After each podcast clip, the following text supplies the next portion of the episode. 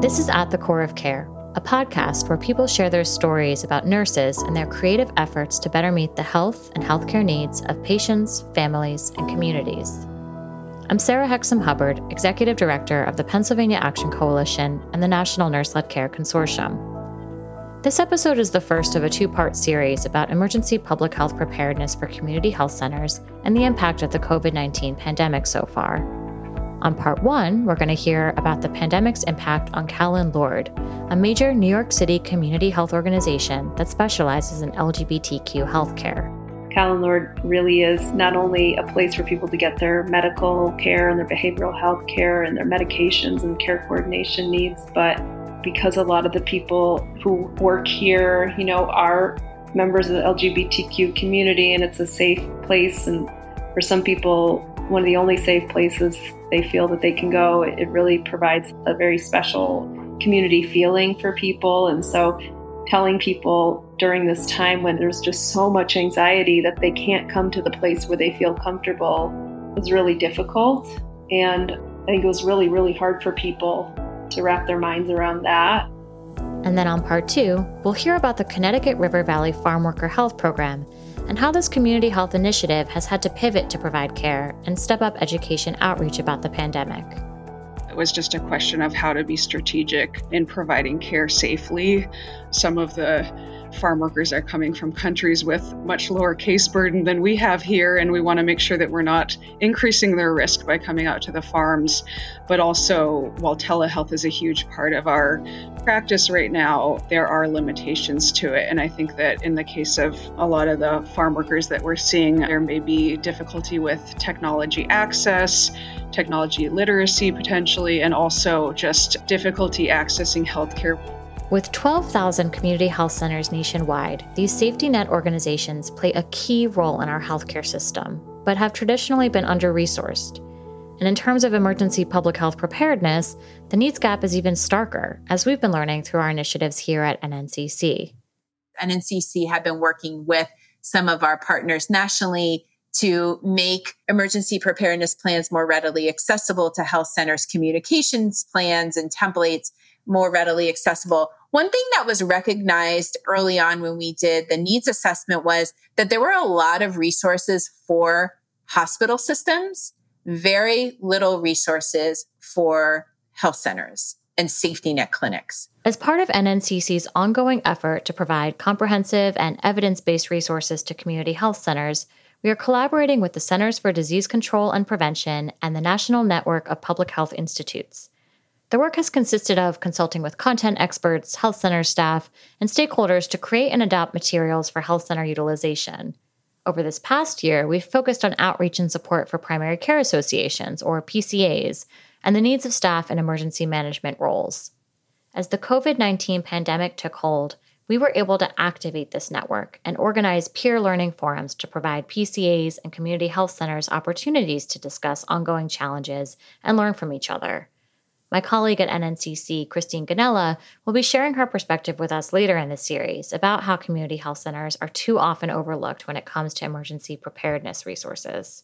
What you see sort of in the news right now is very focused on the social determinants of health that are directly impacting your most highly vulnerable and underserved populations. So, access to education, housing, you know, these are all things that make our patients already vulnerable. And then you add sort of the pandemic on top of that, and it adds another layer of vulnerability. And that's the space that community health centers sort of sit in. So they need to be well prepared to not just sort of institutionally be able to continue their service delivery, but also then sort of deliver their service delivery to a community that is already coming in with more vulnerabilities than maybe another community is. We're going to spend the rest of this episode hearing from two public health professionals about what it's been like to work in a New York City community health organization during the COVID 19 pandemic and the specialized care they provide to the LGBTQ community. I'm Laura Comstock. I am part of the nursing team at Callen Lorde Community Health Center. My pronouns are she and they we always knew something like this could happen. you never can adequately prepare for what it feels like when it does. We definitely, um, you know, around the middle of March, we are sort of like on the edge, knowing that at any moment our first patient with COVID could walk in the door. And so we were really preparing with trying to get our procedures in place, getting our PPE in place. Like, what is an N95? you know, kind of like trying to read all the guidance and figure out how it was going to happen and what was going to be the cascade. But I don't think anything could have prepared us for, you know, how quickly things did happen. Definitely within a couple of weeks, we went from having 16 providers in our largest site down to two and we basically were trying to just meet the most urgent needs, trying to communicate out to patients. Please don't walk in as you're used to doing. I mean, the other thing is, Callen Lorde really is not only a place for people to get their medical care and their behavioral health care and their medications and care coordination needs, but because a lot of the people who work here, you know, are members of the LGBTQ community and it's a safe place and for some people, one of the only safe places they feel that they can go. It really provides a very special community feeling for people. And so telling people during this time when there's just so much anxiety that they can't come to the place where they feel comfortable is really difficult. And I think it was really, really hard for people to wrap their minds around that.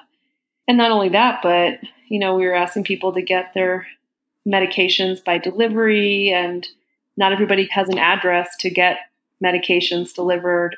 We're asking people to do virtual visits, and not everybody has the desire to do that, the hardware to do that, the Wi Fi to do that, the private space to do that.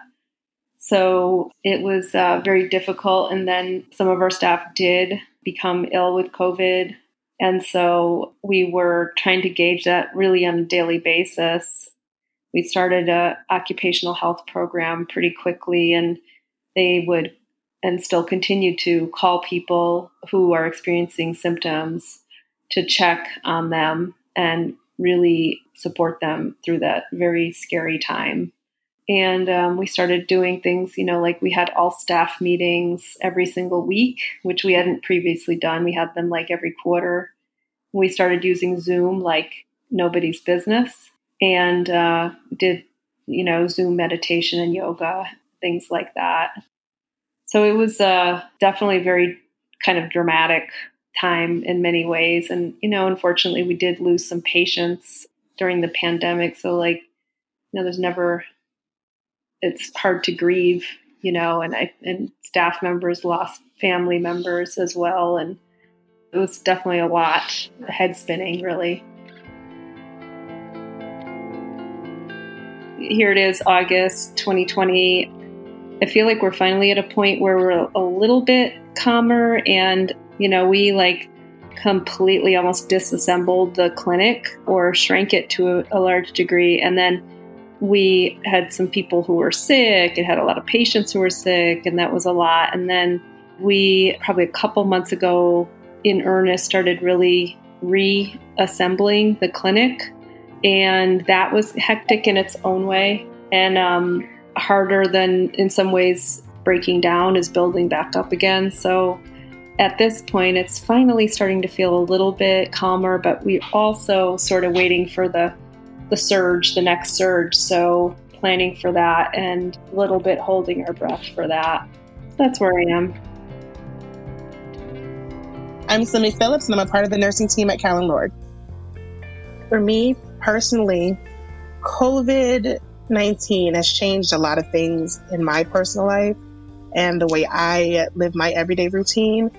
So it's been stressful. I mean, me and a few of the other nursing staff from Callen Lorde, we were you know, assigned a very different assignment, very fulfilling assignment, serving those who, from other standpoints, weren't able to get care in other places, housing, and taking care of those who were tested and unfortunately positive for COVID. With that, it's left a kind of a stain on the way I live my life and the way I see things. So even though like things are like calming down and you're able to leave your house a little more often for people like myself, I still second guess every decision.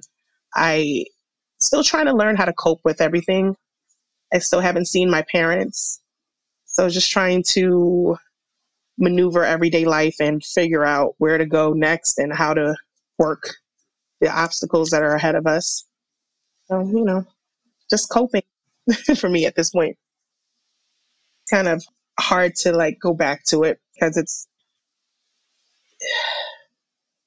it's just really changed a lot of things for a lot of the staff mentally. You know, I fortunately but unfortunately wasn't able to be there for a lot of my friends and you know you, when you work with people closely they become your friends your family there was a lot of grieving there still is a lot of grieving There's still is a lot of healing from those who lost family members lost close friends.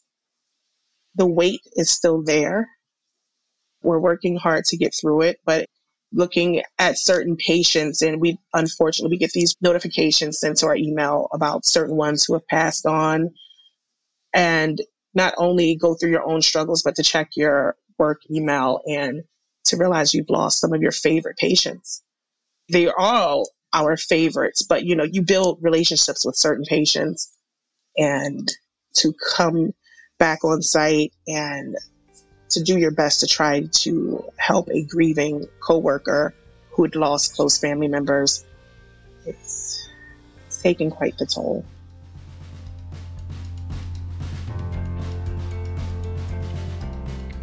Community health, primary care in general, one of the roles is to manage people's chronic health conditions. And so having kind of better resources to do that, you know, better preventive health means keeping people out of the hospital and you know the hospitals certainly play a really important role but community health you know there is no substitute for that so you know things that came up during the beginning was you know there was just a, a lack of a coordinated effort on a federal level regarding things like and it's still honestly still going on getting n95s is still a problem we still can't get as many as we would like and are having to, you know, reuse them because we don't, you know, we order them and order them and we don't know really when they're going to come in. Surprise, maybe you'll get some someday. PPE is still an issue. And then things like equipment to do virtual visits. And I would say, you know, honestly, that is not just for the staff, but for the patients. The patients sometimes don't have computers or smartphones or Wi Fi or any private area to do a virtual visit. And virtual visits can keep people safer in a certain way. So, having the option to do that with people be really important to the next wave to keeping people safe. Um, virtual care should not just be for people who have that and can afford it. That's a huge glaring inequity. And then things like we don't have enough isolation rooms. You know, if, if multiple people came in with COVID, that would be really, really challenging and was challenging in the first wave. Testing is still an issue. You know, at the beginning, we did test and then we stopped testing because the city told us to stop um, and that it should only happen in hospitals.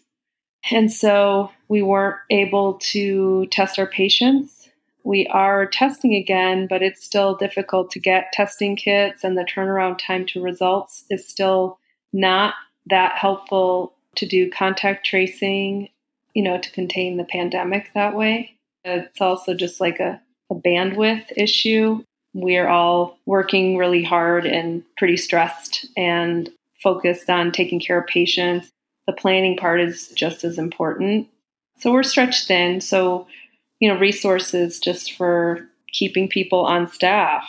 The other thing I think is a huge issue is staff with children and that there's not really any coordinated effort to help and feels really difficult that there's not really a good solution and there's not a lot of help for parents out there. Mental health accessibility at this point is very shorthand. You know, there's hotlines, they give you numbers to call, but with everything going on, there's such an increase of people needing and relying on mental health services that there really aren't many outlets available for people who may need someone to talk to, depending on your mental state and where you are. As Laura said earlier, definitely the need of PPE.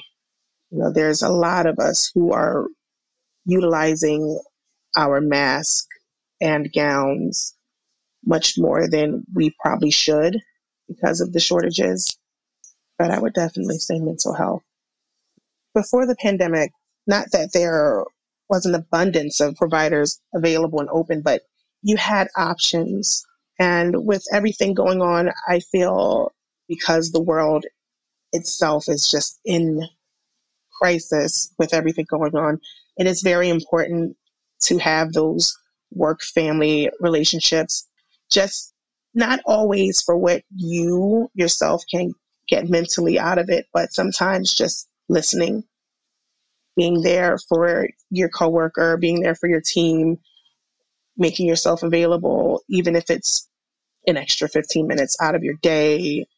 It's really helped being able to share experiences, team build, build each other up, just having each other's backs, being aware of certain signs of emotional distress. Some of us, it's not exactly easy to come out and say, hey, you know, I'm really down in this moment. Can you help me? But if you have a relationship with your work family, sometimes it's really easy to be able to key in on them needing you in that moment or just like I said, just being around for them. Well, that's what's helped me through a lot of this, you know, sharing experiences with people who've been in the trenches with me and who need me just as much as I need them.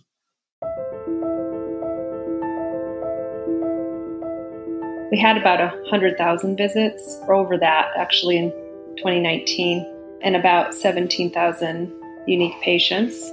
We serve the LGBTQIA community in all its diversity and regardless of ability to pay.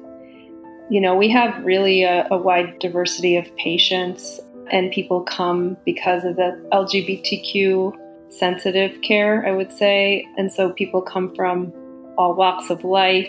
And we have people even from other countries sometimes coming to our clinic.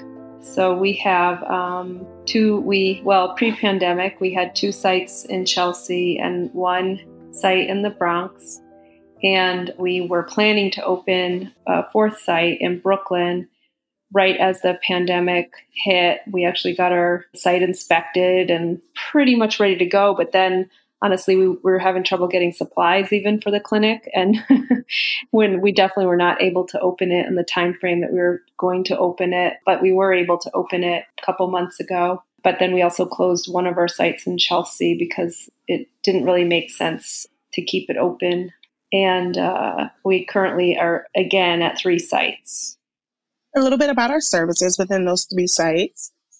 We provide Article 28 and 32 behavioral health, we're open right now at all of our locations, especially our Brooklyn and Bronx for primary care. We are still taking patients for our sexual health clinic for those who are need of PEP and PrEP.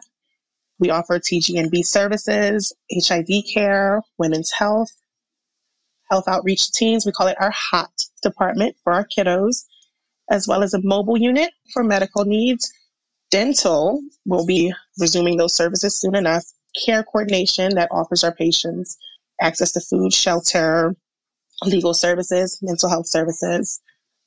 And we have three on site pharmacies, a pharmacy at each location that does free home deliveries through UPS. We are really trying to piece it together here and keep it going to rock out for our community. We have a small, very small department that um, works in advocacy, two person department but it has gotten a lot done. So I think allocating resources to clinics and health centers in addition to hospitals is really, really important because, you know, the role that we play in preventative care is going to keep people out of hospitals. So, making sure that our communities are really strong and in a good position. When the first federal relief package went for hospitals and clinics, clinics got, you know, a ridiculously small percentage of those monies, like enough to pay like, you know, one person's salary. I mean, it was really not a lot of money. So, you know, things like making sure that clinics are getting the financial resources to do what we need to do is important. And we are planning for the surge contingency plans for surge and just focused on what did we learn from the last time and what can we do differently this time? How can we be better prepared? And how can we be more transparent in what we're doing and communicate better? I feel like that was a really hard part. I mean, for me, it was a hard part. It was just communicating out like, you know, there was guidance coming from all different directions and trying to suss through all that and um, figure out what we should be following and you know what was like keeping our staff as safe as possible and our patients as safe as possible was difficult. So how can we do that better for next time? How can we keep all of our staff fully employed? Because we need everybody. We need all hands on deck for sure.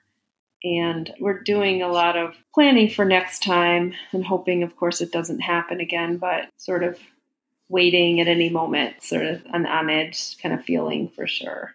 Like Laura said, just learning from this first evilness of COVID and just, you know, learning from it, building from it, and strategizing for the next wave and really, really crossing every finger, eye, and toe that we have that it doesn't happen, even though all signs are pointing to it definitely happening again. And just prepare yourself for the next time. And so you're even better at it when it happens. So just, you know, building and trying to be much more strong and better for our community and our patients.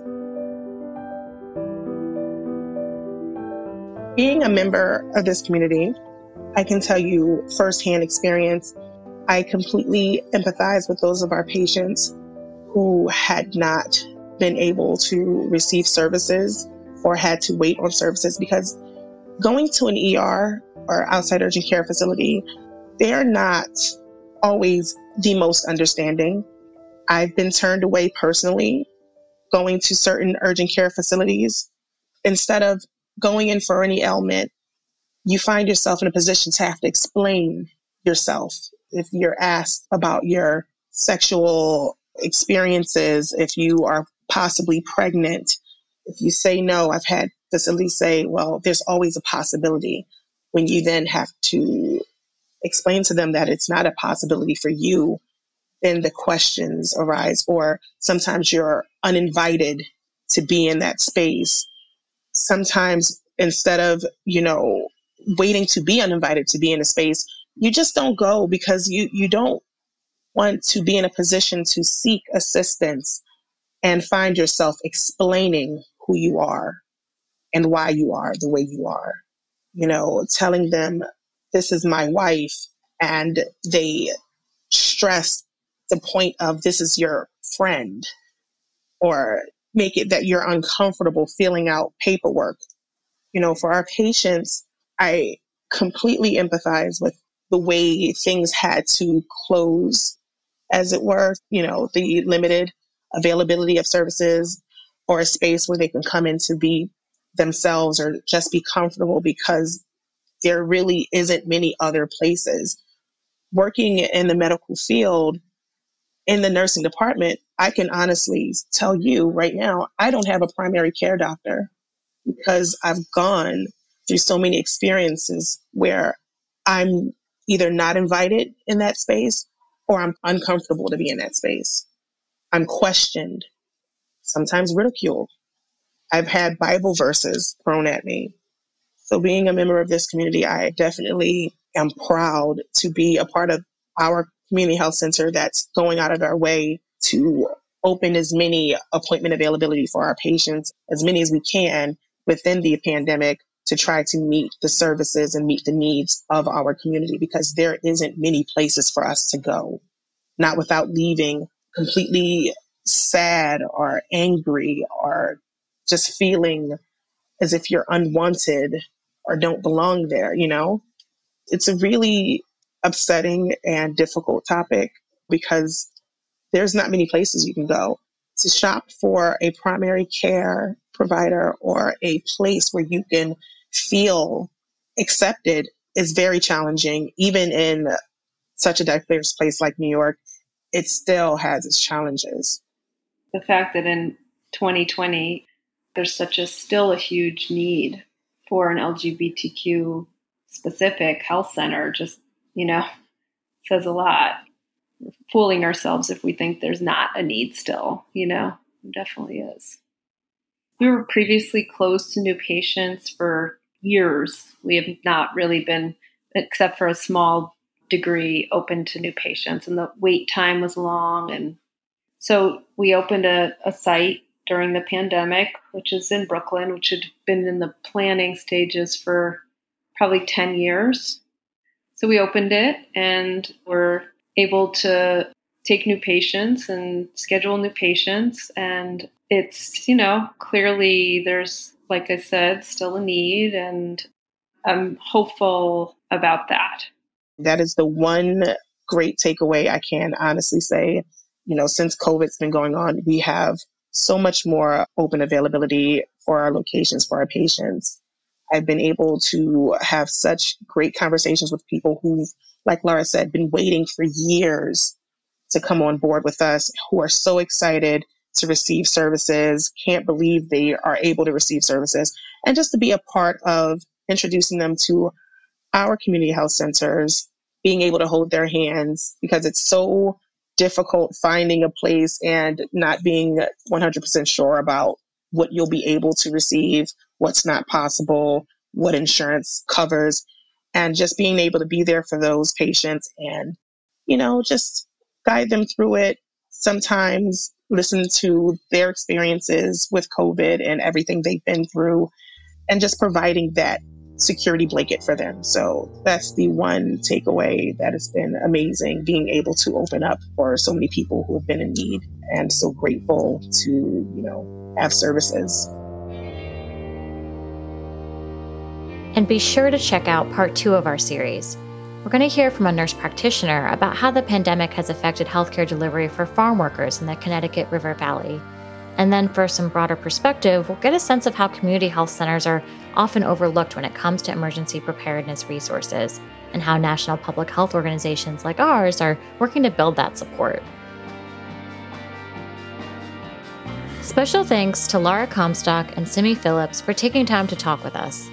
And for more about our various initiatives and current outreach efforts, visit us online at paactioncoalition.org.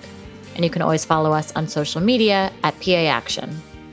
Support for this podcast comes from the Center to Champion Nursing in America, which is a joint initiative of the Robert Wood Johnson Foundation, AARP, and the AARP Foundation. Special funding for this episode came from the National Network of Public Health Institutes through a cooperative agreement with the Centers for Disease Control and Prevention. Stephanie Marudas of Kouvenda Media is our producer, and we had production assistance from Brad Linder. I'm Sarah Hexem Hubbard of the Pennsylvania Action Coalition. Thanks for joining us.